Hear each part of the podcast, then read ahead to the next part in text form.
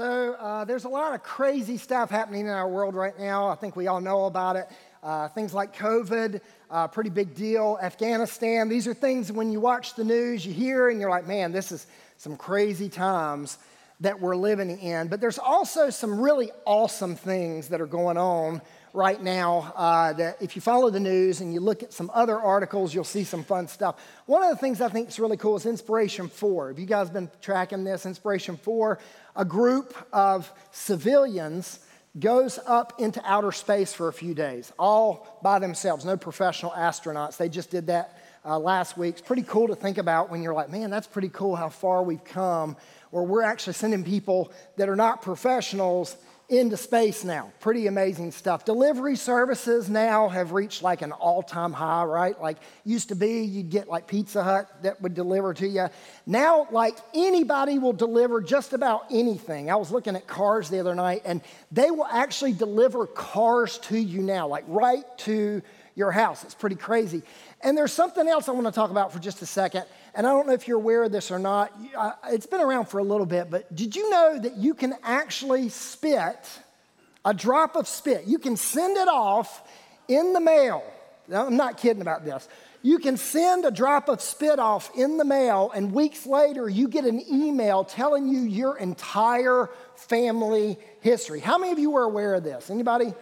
Like, there's just a few of you. Anybody done this? Raise your hand if you, man, you guys are like trendy, man. I, I'm not cool enough to do this. Um, I found out about this or heard about this a while back, and uh, my good friends Elizabeth and Sarah Ryan. Elizabeth works there in the office with us, and Sarah is in the live stream room right now. But they actually did this, and I, they were telling me just some information that they found out. But you find out all kinds of stuff. You can find out if you're related to like a president. Uh, the Ryans, Elizabeth and Sarah, they found out that they have literally like ancestors that came over on the Mayflower.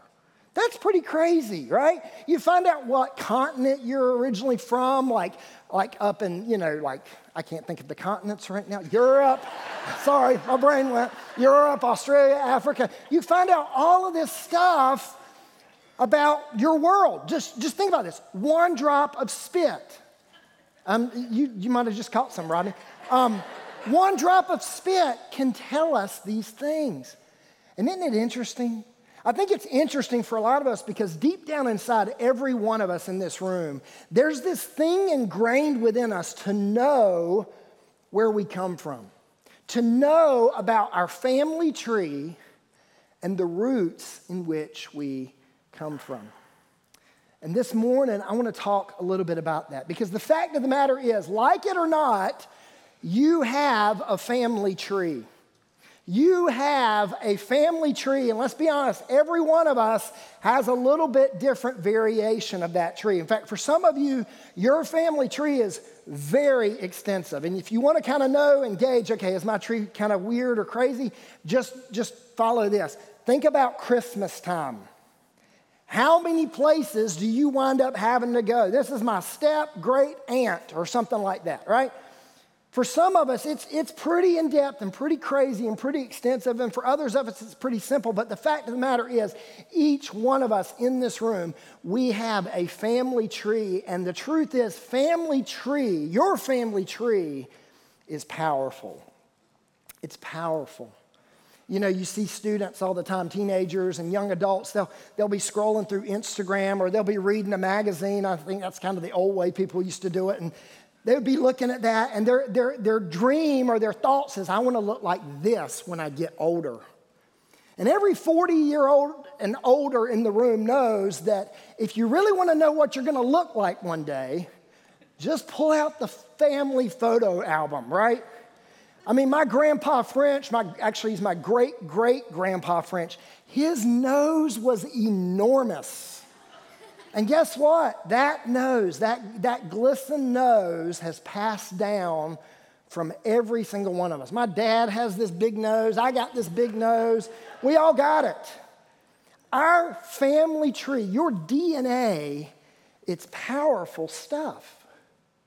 And the truth is, and we all know this, but we tend, the dysfunction that you find in your family tree tends to flow downward through the generations. And we see this in Deuteronomy 5. We're going to put this verse on the screen for you. Deuteronomy 5, verses 9 and 10. Moses is talking to the people of Israel, and he says this You shall not bow down to other gods or serve them, for I, the Lord your God, am a jealous God visiting the iniquity of the fathers on the children to the third and fourth generations of those who hate me. Now, here's what I want to say about this, this little passage here. He's trying to show us something about family trees, and this is what he's trying to show us. There's this natural downward spiral for those generations that reject God and his word. That the sin of one generation tends to flow down to other generations as well. It's simpler this way. Ungodly parents tend to produce tend to produce ungodly children. And those ungodly children tend to produce more ungodly children. And you don't have to be a rocket scientist to figure this out. Talk to any DSS social worker. Work a week in the foster care system, and you'll find really quick we see this principle play out that your family tree is powerful. And for some of us, for some of us in this room, that hits really close to home. Because for some of us in this room, we can look at our family tree and we can see we can see that cold and distant mother. We can see that abandoning or abusive father. We can see that addicted parent or that adulterous parent right there in our family tree.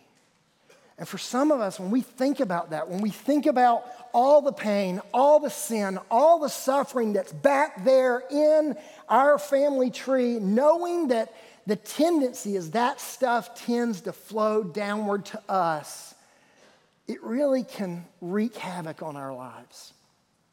But thank God for verse 10. I want you to look at verse 10 with me right here in this passage.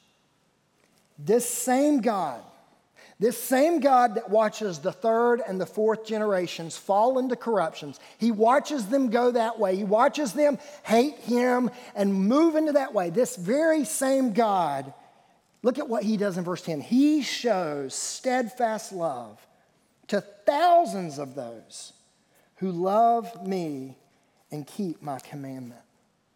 That there's this trend out there that we might flow downward, but there is something even greater at work. That there is this family tree, this dysfunctional tree that a lot of us have in our lives, but there's another tree in the story. And it's Calvary's tree. It's Calvary's tree that one drop of spit might identify our dysfunctional family tree, but one drop of blood from Calvary's tree can redeem and restore and redefine and reestablish our family tree. And man, if, if you don't hear anything this morning, man, we've got to remember that. We've got to believe that in this room. That it's all because of Calvary's tree, that there's a cross in the middle of our story that changes everything that we don't have to be byproducts of our family tree. And for most of us in this room, we know this to be true. In fact, one of the reasons you're here this morning, parent, one of the reasons you're here this morning, child, student, one of the reasons is because you know you don't want to continue to carry that into the next generation. That you want something more. You don't want to carry that junk down to another generation.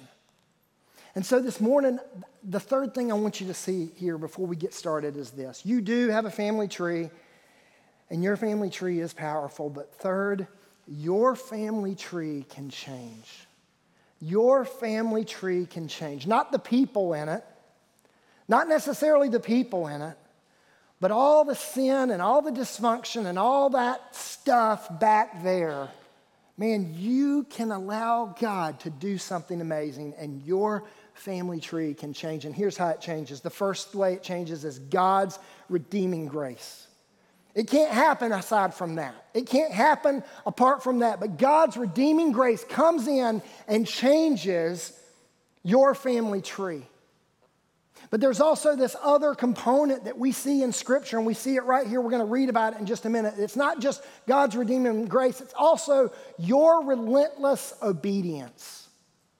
That you're going to be consistent in obeying God all the days of your life for the sake of your family and your generations to come, to come. And God doesn't just leave us hanging. He's like, He's not like, okay, just go do this somehow. No, He gives us His word to teach us how to do that. So I want you to turn to Deuteronomy chapter 6. Deuteronomy chapter 6. We're going to be there all morning, so just go ahead and get your place there. We're going to get there in just a second.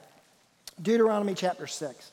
When we started this series called Rooted, we knew going into it right up front that every so often, every few weeks, we wanted to have a moment to talk about how this plays out in the family. We've been talking about loving God in corporate worship, loving God through personal worship. And this morning, we want to talk about this idea of family worship. What does it look like to love God intentionally in your home? And I want us to look at that this morning. And I'm not going to do that alone. Uh, this morning, we have some great couples that are not great because of themselves, but they're great because of God's grace in their lives to work through and us talk about these things this morning. So, if you would, let's go to the Lord in prayer. Heavenly Father, I just thank you this morning for this opportunity we have to open up your word, to maybe hear some wisdom from what you've shown other couples and, and what they've experienced in their own lives and their own families.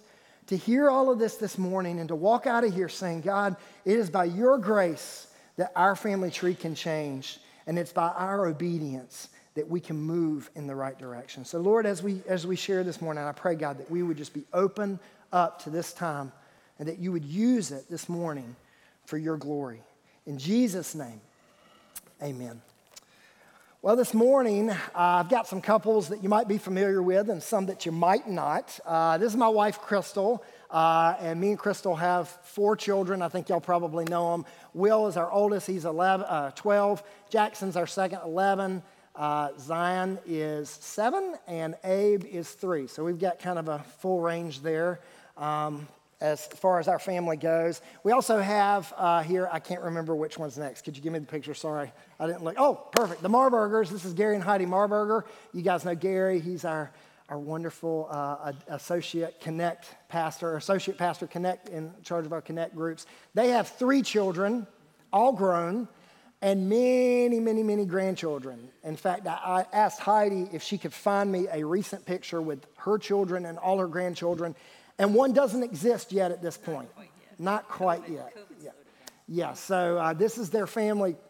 This is some of their family. It's not all the grandchildren there, but this is as good as we've got for them this morning. And then we have over here David and Tierney Wright. And uh, they have two children that are both in warehouse student ministry right now. Um, help me out here. How old's Caleb? 17. Caleb's 17, senior, right? He's a senior in high school. And then Caitlin Wright is, is 15, and she's a freshman or, or sophomore. She's sophomore. Um, so this is, this is our families that are up here this morning to kind of talk about this idea of what does it look like for us to put Jesus first in our home. And uh, as we look at this, I want us to talk for just a minute. We've been talking about family trees. I want us to talk about what does your family tree look like? Like what, where do you come from? What are your roots? What does that tree look like? I'll start over here with Gary and Heidi. You guys can share a little bit okay. about your family tree. I grew up in Northeast Ohio a family of eight kids, two girls and then six straight boys. I was number uh, six in the in the family. I learned how to um, talk, not fight, and I could be very uh, sarcastic and and uh, goofy at times, and that's kind of how I just made it uh, through. Um, anyway, the sisters were kind of mean, but uh, don't. they're probably not watching, so but they were just kind of tough old girls. Uh, but anyway, uh, my, my dad, when I was 14, he uh, developed cancer, uh, colon cancer. And really, this was a, a, rooting time in his life where, where God started pruning him. And it was during this season that I saw a big change in his life. You know, we used to be regular in Sunday school, and then we'd go home after Sunday school, which uh, was just kind of our uh, way of doing things. And then after the sickness, he, I, I, saw a real commitment in his life. And that life change in him gave me a desire to, uh, to want uh, closeness to the Lord. So through the, the family crisis, that was uh, when our family started to change. Of course, uh, eight months uh, before he died, I gave my life to Christ. I got saved. Uh, but it was uh, during that season of, of his health issue that really caused me to, to surrender to Christ. So for me, that was the beginning of my journey. So. Heidi, what about you? So I was um, raised by my mom and dad were grew up one Lutheran and one Methodist, and they um, didn't really. My mom was saved at a summer camp when she was 10 years old, and and she developed a real love for Jesus that um, that just was real in her heart and life. And so when mom and dad got married, she asked my dad to make a commitment to her that they would read a chapter of the Bible every day. And, um, and they did that. It's really crazy, but they really did it. And my dad did it not because he loved the Lord, but because he loved my mom. And he also was a very disciplined man. but um, he, so they read the Bible, a chapter of the Bible every day. I am number five out of six children. And the year that I was born, uh, mom and dad uh, gave all the kids out to different people and went on a little vacation together. And they were, we were I was raised military. Dad was in the military, and they we lived in France at that time, and they went to Rome, and they were literally on a Romans road, and Dad was reading Romans. They were reading Romans chapter five, and Dad says how he said to Mom, you know, we usually do this at night, but how about if we do it this afternoon, um, since we're here, and they had to wait for something. So they read it, and that was when my dad realized he didn't know the Lord, that he had never made a decision to follow Christ and um, he, he said that just that connection of one man dying and making the difference that uh, one man's sin and then one man's blood, uh, he just connected and he invited the Lord into his life. So I had the privilege of growing up with um, two, with both of my parents knowing the Lord. And it was a, um, it was real in their lives. I, I, feel like I was raised in like a fresh Christian home. Yeah. Like it just was a um, a reality was there. After Dad made that decision, a lot of things changed, and I know it. My other brother was my oldest brother was 14 at the time, and then on the way down, um, and so it just uh, it. I had that privilege of being raised in a Christian home. That's awesome. David and Tierney, what about you guys? What's your family tree look like? So I grew up here in Shelby. Um, is uh, my mom, dad. I have an older sister, uh, seven years older. Grew up in a loving home, not necessarily a, a Christ-focused home. Um, I can remember uh, young, we would sporadically go to church, you know, a time or two here or there, nothing consistently at all. Um, got into middle school age, and my mom was trying to plug me into a youth group. We had a church uh, a mile up the road and tried to plug me in there. And I did that for a few months. I kind of played the part just said, hey, yeah, I'm a Christian, I'm here, and, and tried to fit in there, and that kind of fizzled out as well. And ended up at college. Tierney and I both ended up at Appalachian State together and became real, real close friends there and uh, started dating. And I could see a difference in her from our, our other friends. I could see that she, she was a Christian and she did live it out. And I was drawn to that. And uh, so she started inviting me to church, and um, we were dating. And I said, "Yeah, I want to spend time with you." So I went and uh, that's my reason was going. And then the, Lord just really started to work on me there. Um, started to reveal Himself at church uh, here, and um, went through that several months. And then Pastor Larry Morris was here uh, preaching his last message with us, and uh, just laid out a, a, great presentation of the gospel. The Lord just jumped all over me, and I said, "That's it, Lord. I surrender." Mm. And uh, so I came forward and surrendered there, and then. Um, our parents started attending uh, after that, which was awesome. Uh, my wife, um, I'm sorry, my mom, uh, dealt with cancer uh, for about five years. Um, she uh, followed through with believer baptism here, baptism here, and um, passed away in 2003.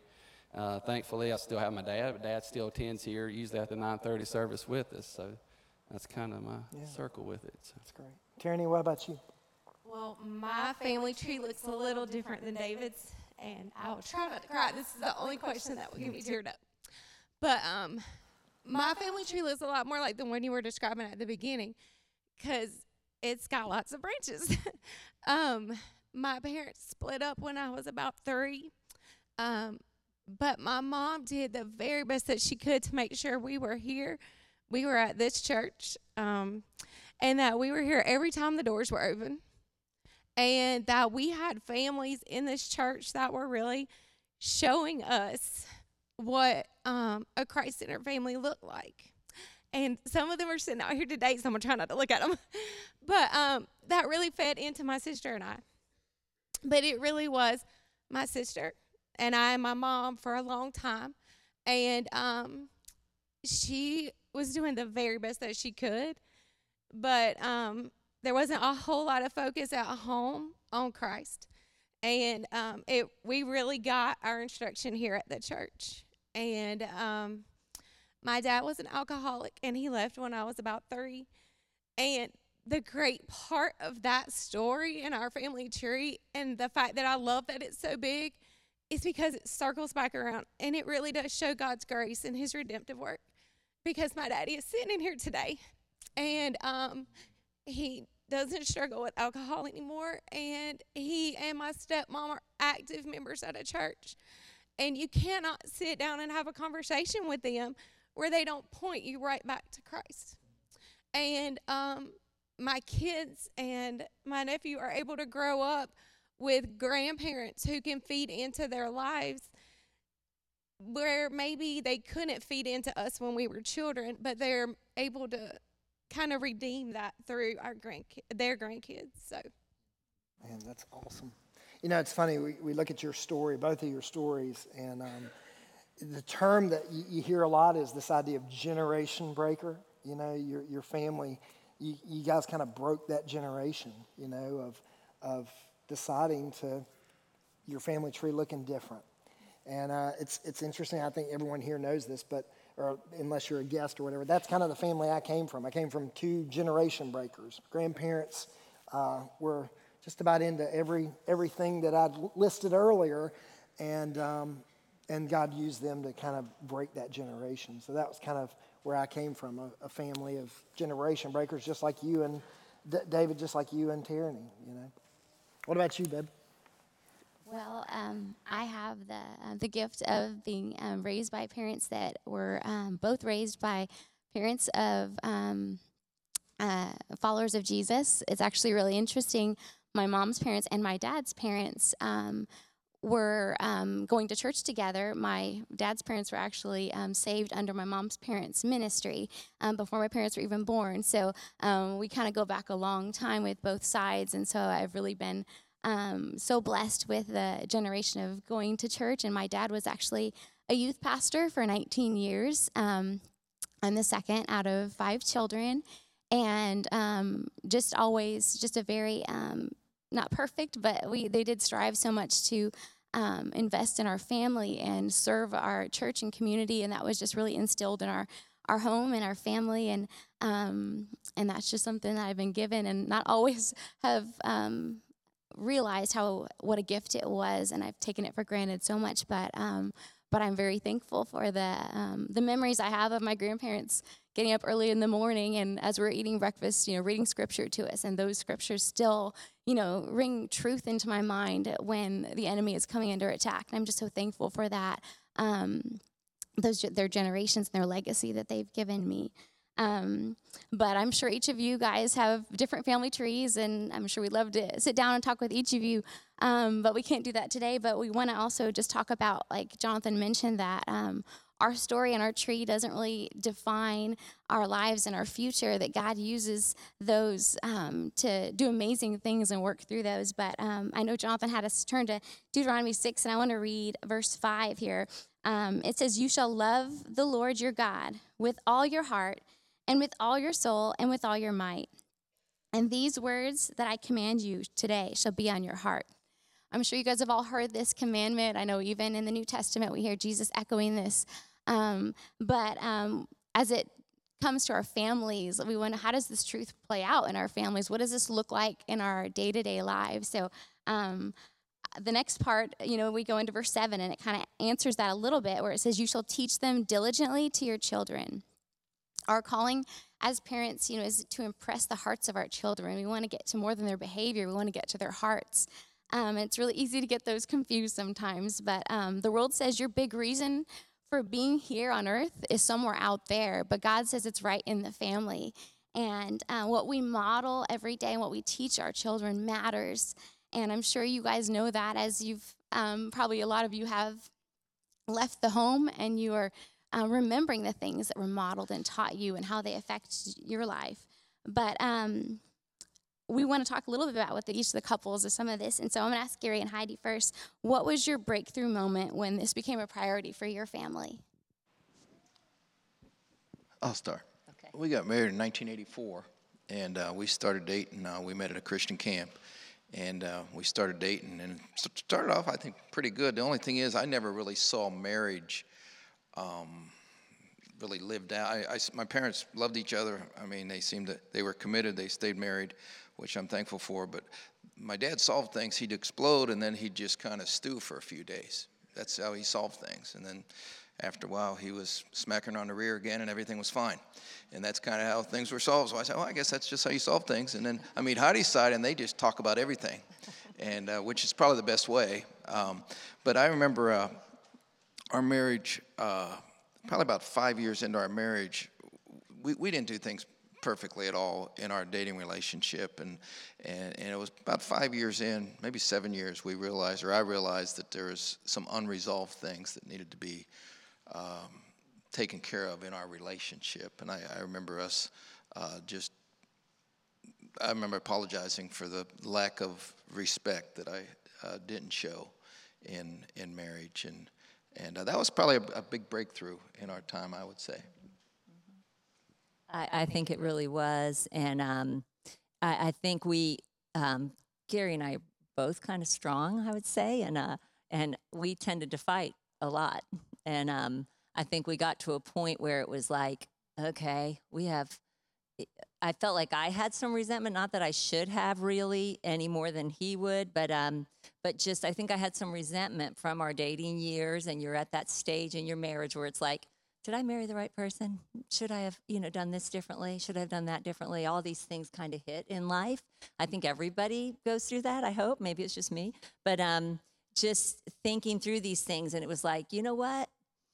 I feel like the Lord talked to us that, like, I love Jesus more than any of this. I, I love Jesus. And it's like we talked, and it was, we just decided we had to get down on our knees and pray and ask the Lord to forgive us for just everything through life up to this point, up to those, you know, we already had three kids and they were being affected. And, and it was like, we want to love you more, Jesus. And um, it was really was just truly a breakthrough that we apologized to each other. We even apologized to a few different people, just of, you know, I want to say silly things, but different things that had, uh, had gone on in life. And, um, and just ask God to forgive us and to use us for his glory. What about you, David and Terry? Uh, well, the Lord blessed us with two kids, and then we are like, well, now what?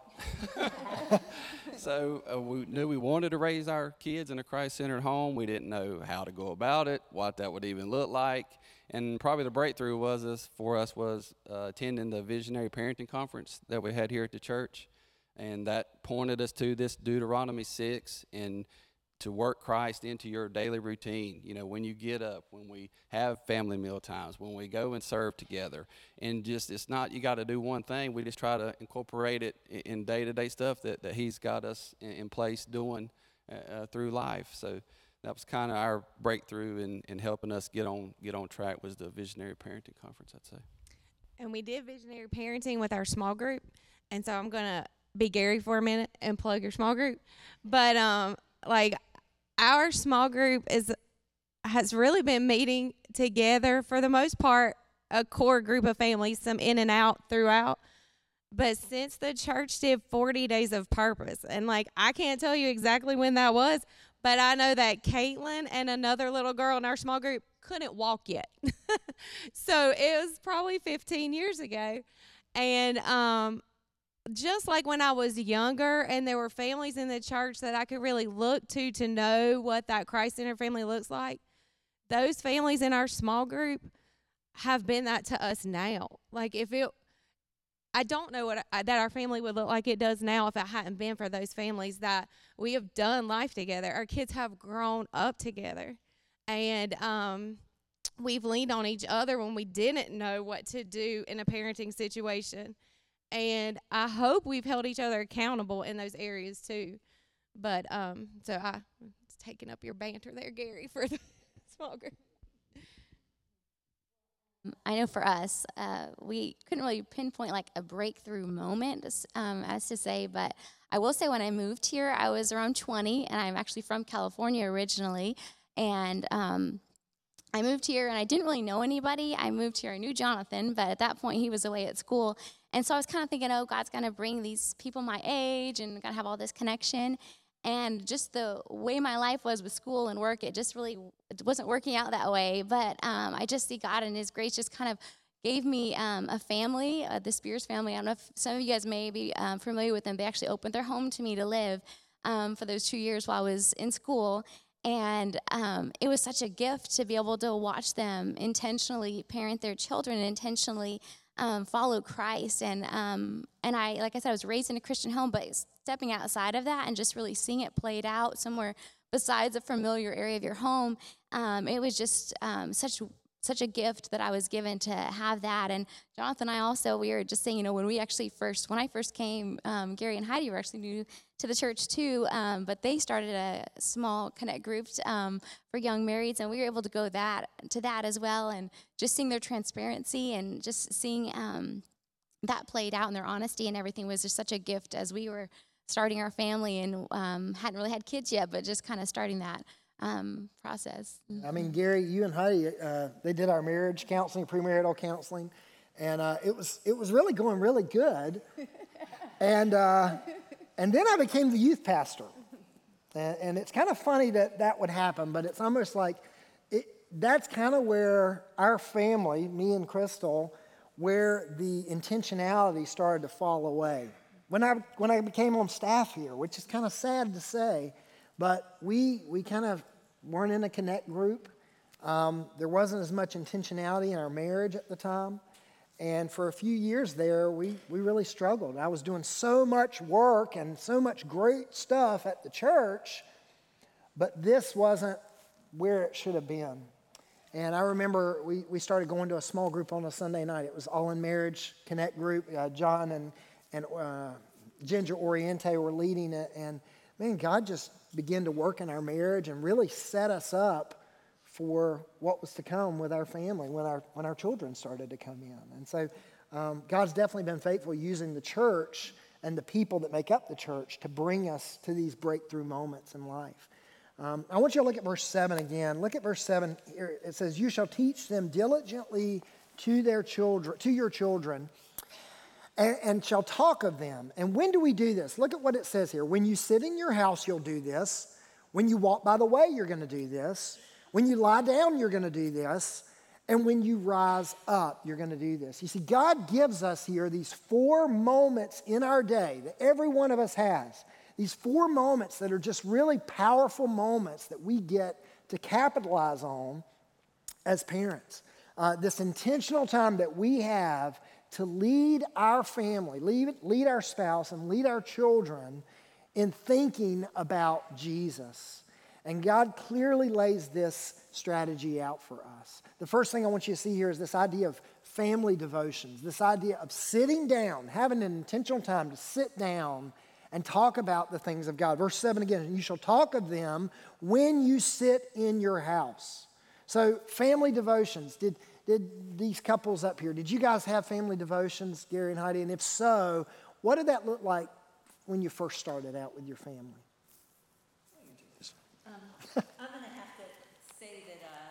It probably started so our kids are pretty close together in age. They were uh, you know newborn two and four. And um, when they started in awana uh, in ohio we were living in ohio um, and they would bring home their little books you know and um, and that was really so helpful for us with starting out with with because it turned into devotions because you would sit down and uh, um, and two boys and then a little girl, the little girl would listen. You know, I know if you have all boys, it's really rough, but uh, they would. So we'd get the two boys and we would do their little verses with them, and that was really how our devotion started. And then as it, it went, um, when they started school, I just can vividly see Gary leaning against the kitchen counter, the kids eating bowls of cereal at the breakfast table or at the dinner at the table, and um, and I'd be making lunches, and uh, and Gary would read them a little keys for kids, and that was kind of like our our morning routine. Is they would you know get ready for school, sit down, have breakfast, and while they're having breakfast, Gary would read to them. Their mouths were busy, so it, it was helpful, and um, it would it just worked out really well, and uh, Gary would you know sometimes do crazy things and sometimes act out the devotions and different stuff, and I think that just kind of helped the kids grasp it more and uh, yeah, and then you guys would pray as you would. Uh, Take them to school typically, and uh, we'd pray on the way to school and have little uh, reflections back to the devotional. So it was good. It was a good touch, and, and we try to be regular with this. And you know, if you miss a day, don't feel bad. Just start it, start the next day.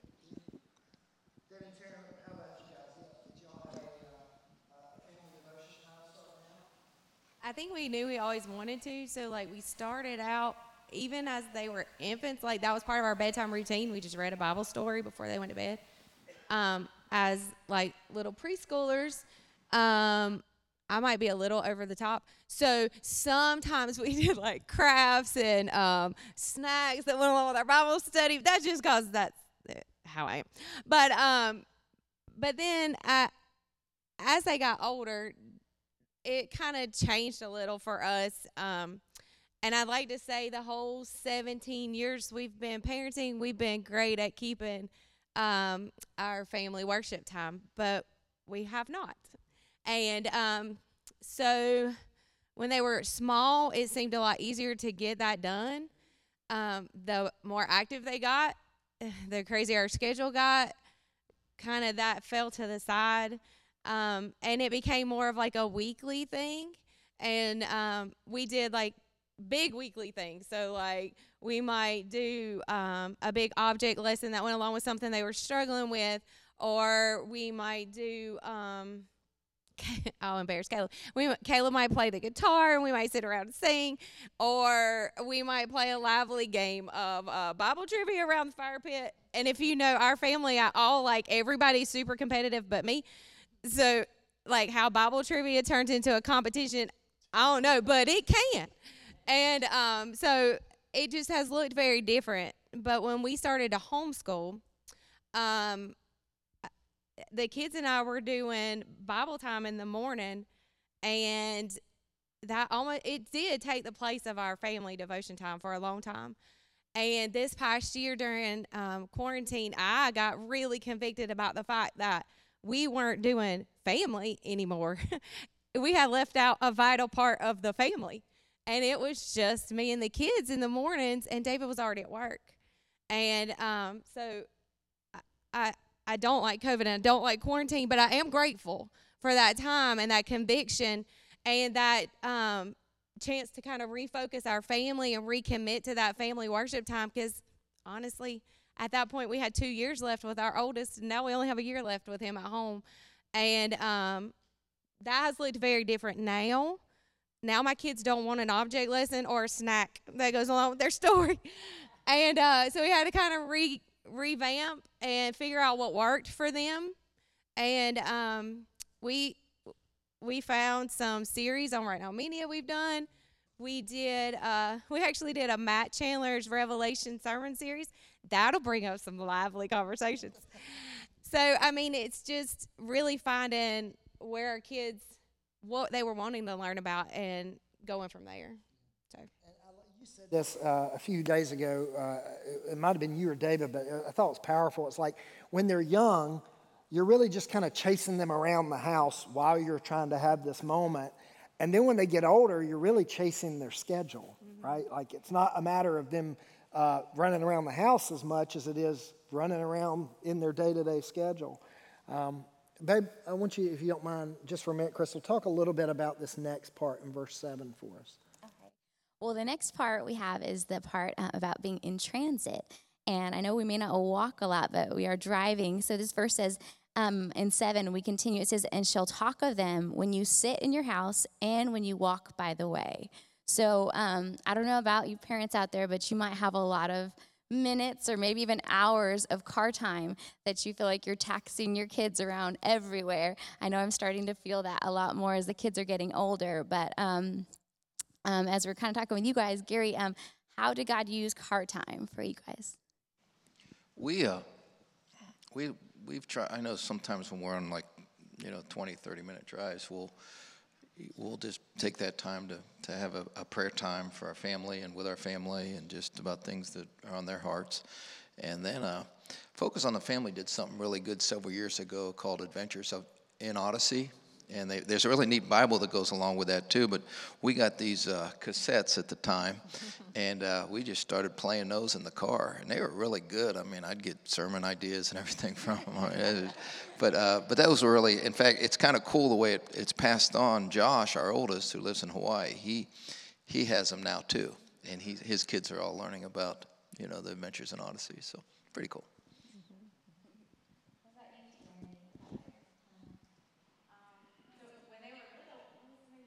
Video they watch all. Well, what's in the Bible? They watch the What's in the Bible um, little video series all the time. Um, but now that they're teens, that might be the only time that like they can't get away from us. So I can remember a time just recently um, when Caleb and I had to make a drive to Asheville, and we were taking Caitlin up to visit a friend, and so the way up there, you know, there wasn't a whole lot of deep conversation. But um, what I've noticed, especially with a boy, is sometimes it takes a long time to get to the deep stuff. And whereas we can jump in the car with Caitlin and man, it's just already. But um, with Caleb, it takes a minute. And so uh, the trip up there wasn't very eventful. We dropped Caitlin off. We're headed back down the mountain. And we were barely started down the mountain, and he just started opening up about some things he was struggling with and um, just some some ways that God was really working in his heart. And I remember coming home and just telling David, "Oh my goodness, that was just the best drive ever," because you just don't get those minutes with your teenager as often as you would like. So. I know I mentioned already my kids, we have a little bit of a drive, like a 30 minute drive to school and back, and we have had different drives um, the past years, but I think my tendency sometimes is I can consider like car time wasted time because it just feels like, you know, oh, you're just rushing here, rushing there. But when I really think about it, I love um, the fact that we have this opportunity. I mean, like they mentioned, Adventures in Odyssey and What's in the Bible. Growing up, I had one called Patch the Pirate. Jonathan thinks Jonathan, but I remember the songs, unfortunately. Jonathan, Good message. Yes. It's weird delivery.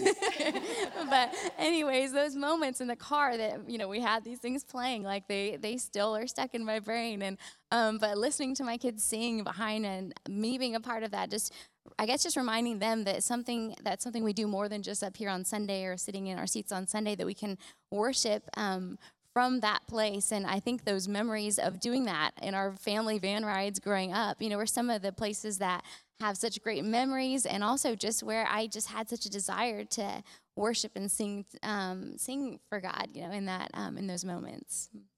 The next, I'm sorry, go ahead. I think it's easy to, uh, we'll just pass them the phone or let them do that type of thing or but you know don't waste those opportunities too it's easy and, or for you to be on the phone yeah. you know hey those are i found that's one Our second one was like Caleb. You know, he, he wouldn't talk, but you get him in the car, he would talk about different stuff and, you know, even personal stuff. So don't miss out, you know, by being distracted or letting them be distracted. Yeah, it's not a wasted opportunity there. Don't waste it. The next moment you see here is bedtime. So, verse 7 again, she'll talk with them when you sit in your house, when you walk by the way, and when you lie down. This is an opportunity each family has each night. And this, for our family, this is kind of our main time for, for family devotions. This is when we like to do it as a family right there uh, before they go to bed. And um, with four boys, uh, our goal is not perfection anymore. Used to be. Um, I, I like things done well, but I've learned over the years that kind of has to go out the window. It's not really for us about perfection. It's more about consistency and frequency. And um, for us, that's, that's been such a thing that we've really just tried to, for really, for both of us, it's been very, you know, it's hard. There's nights you come home and I'll just be honest. There's nights I come home, I just don't want to do that. You know, I, am tired. I, I want to sit down and think about something other than that. And uh, I know that's kind of a confession, but, um, but this is an opportunity we have to really push through that and do it anyway. And, uh, and even if the kids are having a hard time staying on focus, you're creating this moment in time, this moment that your kids are going to remember. They might not remember every word that you ever said. They probably won't. They definitely won't. Um, sometimes they won't even remember the night before. But the consistency of that, God is going to use that in your family. And so uh, for us, bedtime bedtime was really it for us. Heidi, share a little bit about uh, bedtime in, in your house.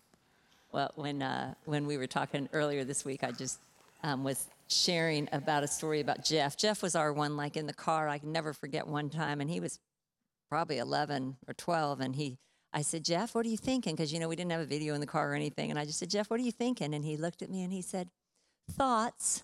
And he was dead serious. He was thinking thoughts, and we learned then to start drawing things out of him. Like, tell me 10 th- five things you did at school today.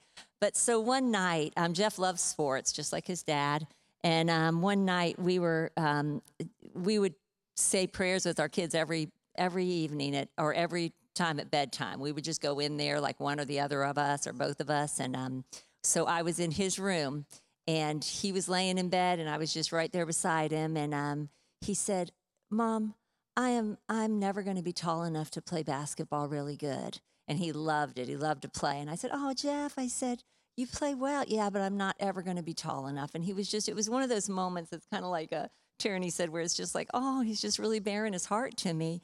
And um, and in my mind, I'm thinking, oh Lord, what do I what do I say to him? You know, you're not going to be tall. Sorry, but it was um, but it was just really a uh, I it I said to him, Jeff, you know, the doctor said we're all going to be like around five eight. We're all like five eight, five nine, and that's what Josh and Jenny and Jeff and Gary and I are. But um, I said, you know, Jeff, you could pray. You could ask Jesus um, to make you taller, and it was uh, and and we prayed, and it was one of those nights where it was just such a special um, uh, special time together. And Jeff is six one and uh, and honestly, he was not predicted to be that at all. But um, it happened. This morning he was six one. no, it took a while. Never forget it. But if you talk to Jeff about it, it is a moment in his life that he still remembers praying that prayer and uh, and looking back and thinking, "Oh my goodness, I grew. I grew taller than the rest of the family." I, I love something you said. Uh, of in our prayer time uh, building that answer, right? Like going back and saying, see how God did this in your life, you know? Not just surface level praying, but praying about something. And then when God answers that, revealing that to our kids, letting them see that. You said that the other day, and I thought that was very powerful. David, uh, this is a special time for you as well at night, right when your kids are going to bed. Talk a little bit about your bedtime at the right house. Yeah, so my part of that is is one-on-one prayer time with the both kids uh, individually. Ever since they were little, I've started you know with that, and that's just been awesome, amazing. From them going to their just very generic prayer, bedtime prayers to uh, as their relationship has grown with Christ, hearing those prayers change, and then hearing the true desires of their heart and what they're you know struggling with, what they're reaching out to God for help with and then what they're praising God for, answering and getting them through. And that's just been amazing. And if not taking the time to do that, I just look at all that I would miss because that may not come up in a conversation, but to see them pour it out to God was is amazing. I'm just thankful for our opportunities, and that's just been a great deal that I've been able to, you know, keep with both kids. So. That's good. Well, last um, part of this verse says, um, and we shall talk of them when you sit in your house, when you walk by the way, when you lie down, and when you rise. And not all of us are morning people. Jonathan thinks I'm the morning person, but I think I'm becoming less convinced of that, and my kids would probably agree. Um, but um, as far as our mornings, um, we kind of can resemble a Home Alone appearance, of we're scrambling, we're spilling stuff, we're forgetting things, and it's all of us, me included. and so um, it's not usually the best time for us to um, to sit down and have a devotion time. Sometimes I wish it was, um, but um, but for our family, really the nighttime has been um, the better time for us to really sit and have that one-on-one personal time with our kids. But for you guys, what does it look like for your mornings? So our mornings when our kids were in school, we were just trying to get out the door without me um having a temper tantrum. so we we've never been like sit down and do a morning devotion kind of family. Um when my kids went to school, we kind of did praise and worship and prayer time in the car on the way. Um for now, now that my kids are 17 and 15, David leaves for work at 6:30. So we don't get up to do family devotions with David before he leaves. So it's more of like our, our personal devotion time in the mornings. Uh, my kids have their own um, relationship with Christ. So the mornings are time that we all just spend doing our own devotion and prayer time. And then it's more the evenings when we gather back together, like for dinner, to talk about, okay, like, you know, what is God saying to you? Where's God moving in, in your life? But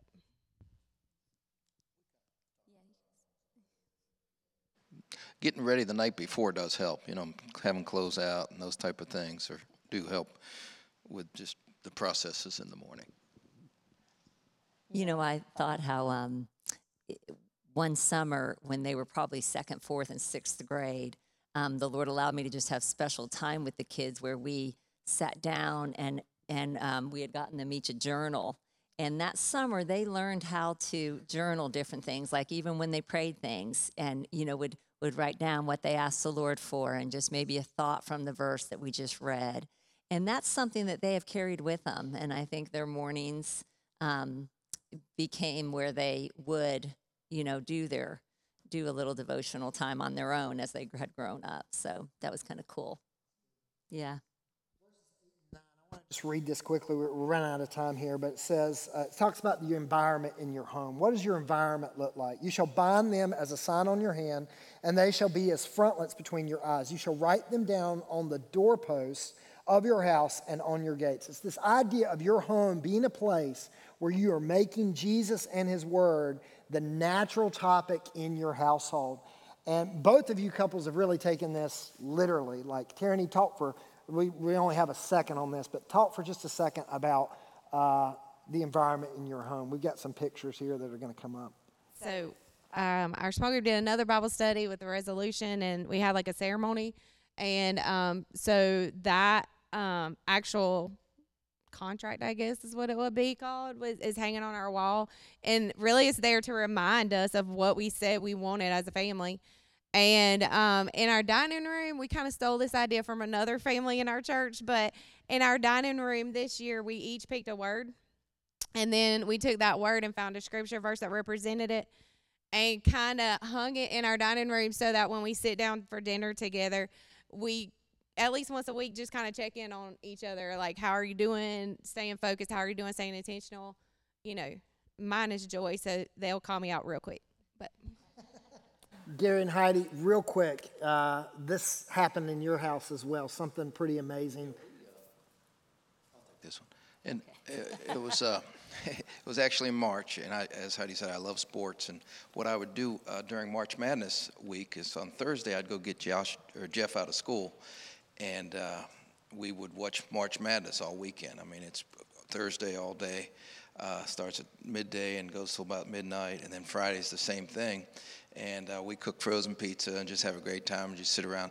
And, but it was funny. One on Saturday, uh, my wife said to us, she goes, "Why don't you guys do something productive?" And I, didn't make a face like that. yeah, well, she, she but I thought, you know, I didn't get mad, but I thought, focus on the family. I had heard on Christian radio how your family should do a mission statement. How it'd be neat to have like a mission that you stand for. And uh, I'll never forget, we did. We shut off the TV, and uh, we drafted this family mission statement. And it's just a paragraph, and it just kind of uh, helped us stay focused on what we thought our mission should be. And, you know, it's up there. In fact, we had it on our wall. In fact, it was funny that we, we, had, we all signed it, but my youngest, my daughter at the time, 1999, I think it was, she was like nine. She goes, I ain't signing that thing. And uh, like yeah, so, but but she signed it. She just kind of and but what was cool was we, we keep going back to that, and uh, they'll they they've done that too. It's just kind of cool. They've caught on to to the mission as well, a mission. So it's a cool thing. Gary, I got one more question for you. I know we're way out. Of, uh, we got just a hair of time left, but what if what if you're sitting in this room today, and maybe this has not been something you've done intentionally with your family, and you want to start? What do you what do you say to a parent who maybe has a teenage son, teenage daughter? And they want to get intentional now, starting today, what would you say to them? What's, what's some advice you could give them? I, I would say, hey, push through, push through the awkward. You know, it's worth it. Um, Satan doesn't want this to happen in your home. And in fact, we've just we've given you that tool, that little booklet, that rooted tool would be a great way just to you know, read through that and get behind uh, what's in there and, and uh, I, I push through. It, it, it's worth it. It's, it's a great investment. Great. And Satan doesn't want it usually. There'll be a little family fight when you start your devotion time. And, you know, if you have young kids, someone will mess their pants or something. And, but do it anyway. It's a good thing. It, it, push through. Yeah.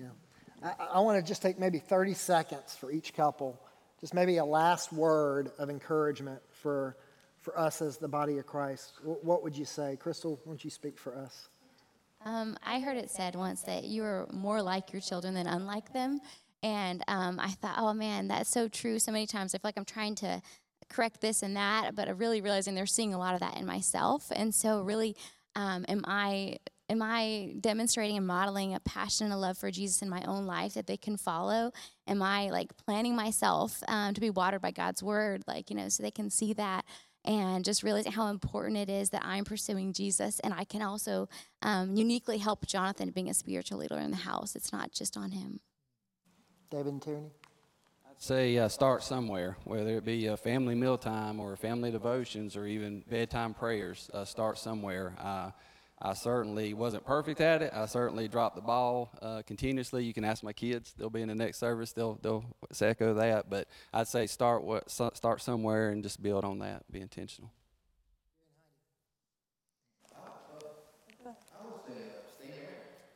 just, just stay married.